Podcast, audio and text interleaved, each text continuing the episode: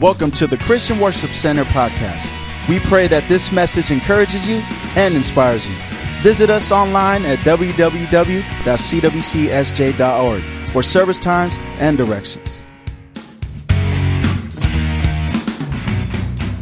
But I want to share with you just something about a mom. There's,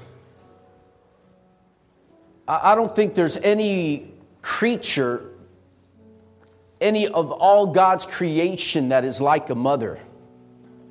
A mother is someone that will believe in you even after all the evidence points that you're guilty. There could be a videotape of you stealing it. There could be a picture of you waving at the camera while you're going by. You could be caught with the item in your hand and chocolate on your face. But if you look at your mom in, your eye, in her eye and say, Mom, I didn't do it, you have to believe me. The mom will stand there and say, He didn't do it. She didn't do it. Because a mother, like no other, believes like no one else. And this morning, I want to tell you a story about a woman that was so phenomenal. A mother that, if, if we don't take time to read the Word of God slowly and precisely, we would run over her story without even a blink. We wouldn't recognize what it was that she was doing or what her, her focal point is. You, you, you see maybe just a crazy woman. But, but back in the old days before, when King David takes over as king, there was a king before him by the name of King Saul. And King Saul, while he was king, tried to exterminate a, a, group of people called the Gibeonites. Now, back in the day when Joshua walked the earth and the children of Israel were conquering the promised land, the Gibeonites lived in Canaan and they lived in the promised land and came and they tricked Joshua and the children of Israel into believing that they were from a faraway country. And they came into an agreement that you don't you won't come against us. If someone's fighting you we'll support you. And if someone's fighting us you'll protect us. And without consulting god joshua and the children of israel entered into this agreement. Everyone say agreement, agreement. they entered into this agreement a covenant a marriage if you would that they would protect one another. Now fast forward now hundreds of years later. And King Saul is taken over Israel. And the very covenant that Joshua entered into with them, Joshua breaks. And Joshua is into trying to exterminate, to totally wipe out the Gibeonites. Now, fast forward a few more years, and King David is now king. And when he takes over as king, a famine hits the land. What hits the land? A famine. And a famine, when a famine comes in, there's no food. When there's no food, there's no work, there's no money, everything. It's like we, like the, the struggle we went through here in the Bay Area where the housing went down and, and jobs got scarce and people started moving. They went through that for a three year period. There was a drought. No rain came from heaven. And after three years, the Bible says that King David goes to God and asks God, why is this going on? It took him three years to do so. Come on, somebody.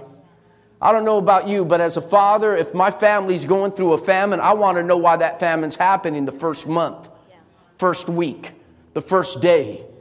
But after three years, how many years? Three years, David consults God, and God says, It's because of what Saul did to the Gibeonites. So David goes to the Gibeonites and says, How do we make this work? How, how do we make amends for what we did to you? The Gibeonites say, We don't want any money from you because this isn't an issue about money. What we want is seven sons. How many? Seven, seven sons of Saul. We want them killed, hung on a tree, for everyone to see what Saul did to us. I need you to understand there is times in our lives where we pay for the choices of those that came before us.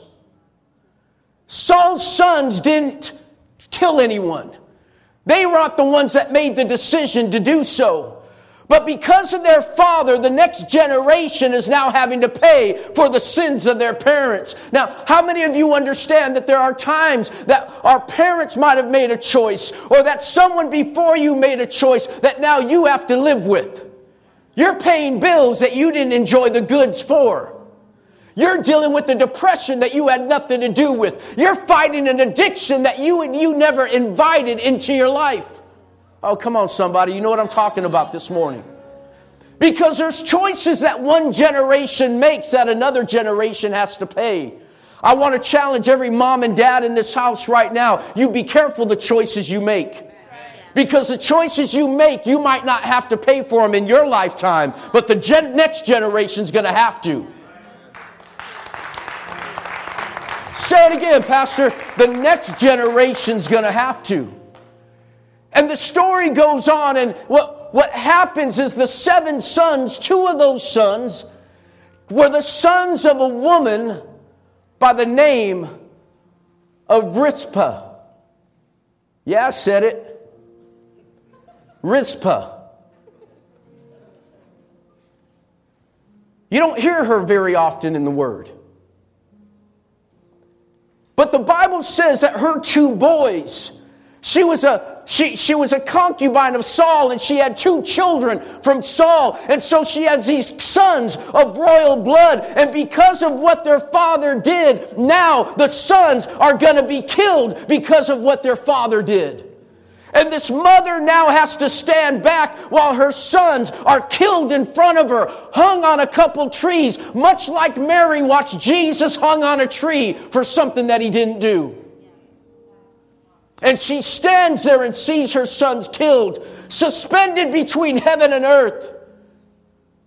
But what she does after this is what blows me the way the most. And I want you to notice here in 2 Samuel chapter 21, verse 10. It says this Then Rizpah, the daughter of Onah, the mother of two men, spread burlap on the rock and stayed there the entire harvest season. How long? The entire harvest season. And she prevented the scavenger birds from tearing at their bodies during the day and stopped wild animals from eating them at night. Pray with me now. Father, help in Jesus' name. Amen. What is it about this woman? What is it about this woman, Rizpah? I want you to recognize something about this wonderful lady is that after her sons die, she spreads out the, the cloth, the burlap, she spreads it out, and when she does so, she makes a camp in front of the trees in which her sons died. And the Bible says that during the day she would stand there with the stick and, and shoo away the buzzards and, and the vultures when they would come to tear away at their son's body. That at night she would start a fire and she would camp in front of the dead bodies of her children. Oh, you got to catch this. She would camp under the shade of her dead children so that when wild animals at night would come to eat at them, she would save them from the wild animals. Why would she do that? Because according to Jewish tradition, there were three ways that a person would die and there would be no hope of resurrection. The first way was to be lost at sea. The second way was to be burned by fire. And then the third way was to be eaten either by wild beasts or by birds of the air. And so this mother, her children are dead. They're not coming back. But this mother stayed in the fight because she was hoping for resurrection even after her children were dead. Only a mother could do that. Only a mother would protect a dead body. And there's some of you mothers that are watching your children hanging there, decaying, going through struggle, going through battle, and you look at them and think there's no hope. But only a mother has the ability to stand there and fight for her kids when all hope is gone.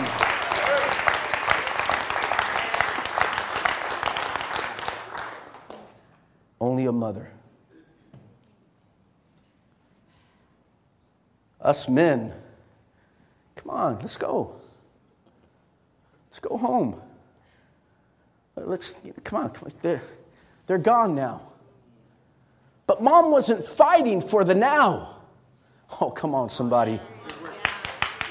Mom wasn't fighting for the now, she was fighting for the resurrection. She was fighting for the future. And I've seen you moms that you stand there, you go to court with your kids, you stand in the gap for your kids, you pray for your kids when everyone else is giving up on them, when they're staying on the tree. And the Bible says one day went by, two days went by, three days went by, a week went by, two weeks went by, a month went by, the entire season went by six months, their bodies are black, they're decaying, their flesh is falling off their body, they smell.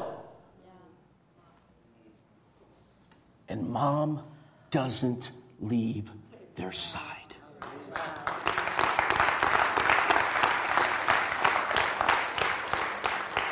Only a mother.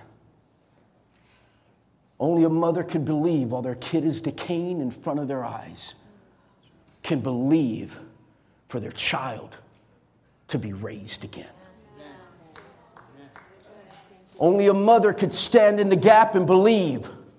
And Rizpah stood there when wild animals would come and try to eat her sons because she believed they might be dead in this life but God has promised a resurrection. He promised that someday that the dead in Christ will rise first. And that was what she was protecting. She wasn't protecting the now. She was protecting the future. And I need you to understand something today that their condition didn't change their relationship.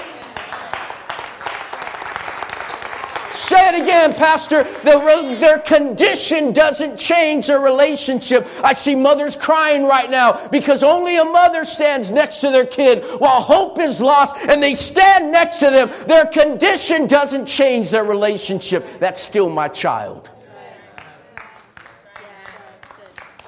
Moms, you rock.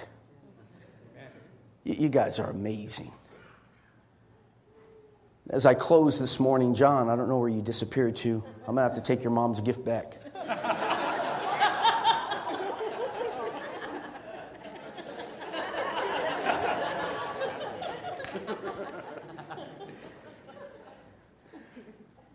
In the midst of it all, she's still.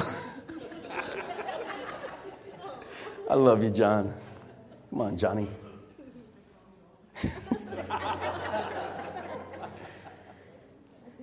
Only a mom could have hope that their kid will rise again. The Bible says that while the bodies were up there, King David heard about Rizpah. How long was she out there? The entire season, six months. Some of you have been fighting for years. But the Bible says the king heard about it. Let me say it on this side. The Bible says the king heard about what she did. You know that there's some breakthroughs that you receive, young people, that has nothing to do with you.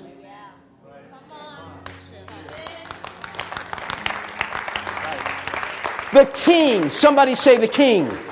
The king heard about what she had done. And he gave an order take their bodies down.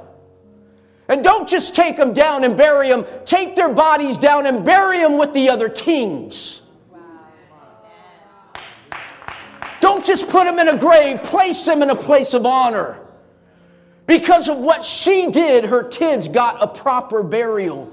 But not just any burial, they were placed in the place of kings. Oh, you, you got you somebody got to catch this this morning. You know what? I'm telling you. When a kid won't fight for themselves, you got a mother that will fight for them.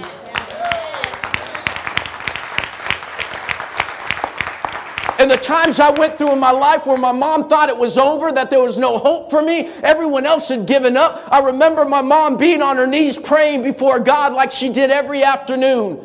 And she was there calling upon God, and I was just totally messing up. I was, I was walked, I was totally away from God. And I remember her, she received a phone call from my aunt. And she was praying that afternoon, and, and when the phone rings while my mom's praying, she won't answer it, even if it's me. Something wrong with that. But she picked up the phone that one day while I was a junior in high school, and my aunt was on the other line, and she said this. She says, Don't worry about your son anymore. The Lord just told me that he's going to be a minister. Everything's going to be okay. You say amen. I said, uh uh-uh. uh It's like, that ain't going to happen. And I remember my mom, I was, I was still messing up, and she looked at me, she says, I'm not worried about you anymore. I was offended. So, what do you mean? She goes, I talked to your aunt, and your aunt said that you're going to become a minister. Since when did my aunt become a prophet?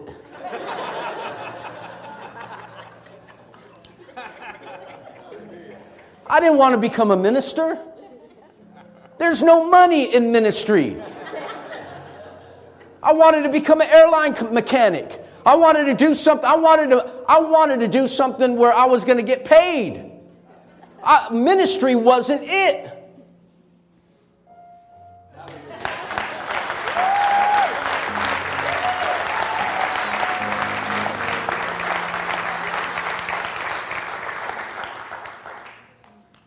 I sat down this week and wrote a letter to my mom.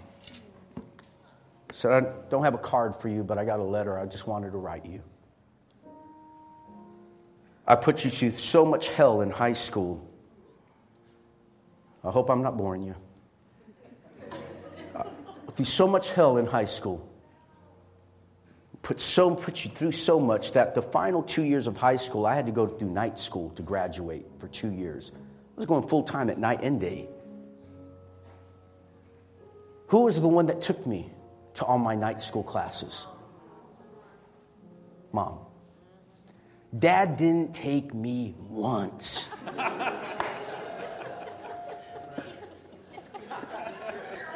My dad would have been like, take the bus.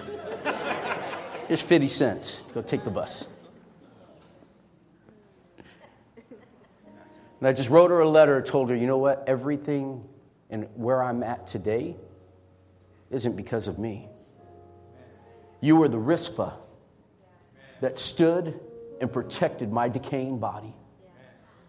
To believe that there was going to be a resurrection for my life later on. And to every mother, I want to say thank you for protecting us when everyone else gave up on us. To you, we applaud you.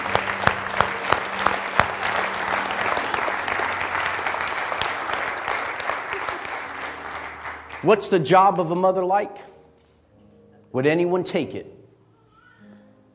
Take a look at this.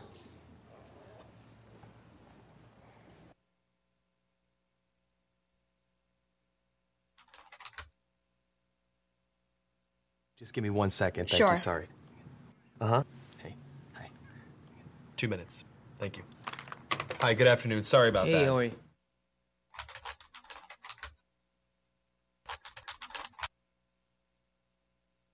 Hi, nice Hi. to meet you. Nice to meet you as well. Have you ever done one of these interviews uh, over the camera before? No. Well, let me tell you a little bit about the job to get started with. It's not just um, a job, it's sort of probably the most important job. Uh, the title that we have going right now is Director of Operations, but it's really kind of so much more than that. Responsibilities and requirements are, are really quite extensive. Uh, first category for the requirements would be mobility. This job requires that you must be able to work standing up most or really all of the time, uh, constantly on your feet, constantly bending over, constantly exerting yourself, a high level of stamina. Uh, uh, okay. That's a lot. For how many, like, for how many hours? Uh, 135 hours to unlimited hours a week. It's basically 24 hours a day, seven days a week. I'm sure you'll have a chance from time to time to maybe just sit down here and there, yeah? Uh, you mean like a break? Yeah. Uh, no, there are no breaks available. Is is that even legal? Oh yeah, of course. Yeah. Okay. Yeah. So like no lunch. You can have lunch, but only when the associate is done eating their lunch. Uh, I think that's a little intense. No. N- not possible. That's crazy. Now, this position requires excellent negotiation and interpersonal skill. We're really looking for someone that might have a degree in uh, medicine, in finance, and the culinary arts. You must be able to wear several hats. Associate needs constant attention. Sometimes they have to stay up with an associate throughout the night. Being able to work in a chaotic environment, if you if you had a life, we'd ask you to sort of give that life up. No vacations. In fact, Thanksgiving, Christmas, New Year's, and holidays, the workload is going to go up, and we demand that with with a happy disposition. Uh, that's almost cruel. that's almost uh, a very, very sick, twisted joke. But when there's time to sleep or Oh, no time to sleep. Yeah, all, all encompassing almost. That's exactly right. 365 days a year? Yes. No, that's that's inhumane. That's that's very insane. The meaningful connections that you make and the, the feeling that you get from really helping your associate are immeasurable. Also, let's cover the salary. The position is going to pay absolutely nothing. excuse me? No. Nobody's doing that for free. Yeah, pro bono, completely for free. No. What if I told you there's someone that actually currently uh, holds this position right now? Billions of people, actually. Who? Moms. Yeah. Yeah. Moms. That's awesome.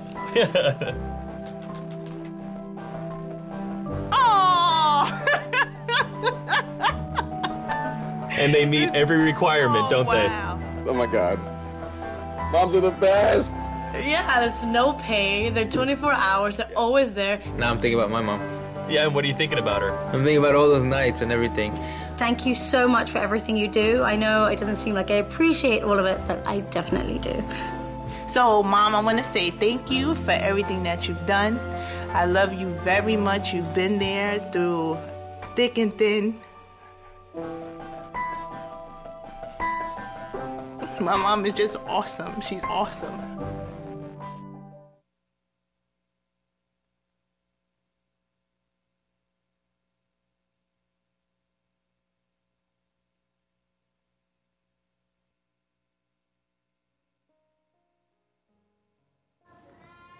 Put your hands together and welcome with me all our moms. Moms, would you stand? Would you come meet us here in the front this morning?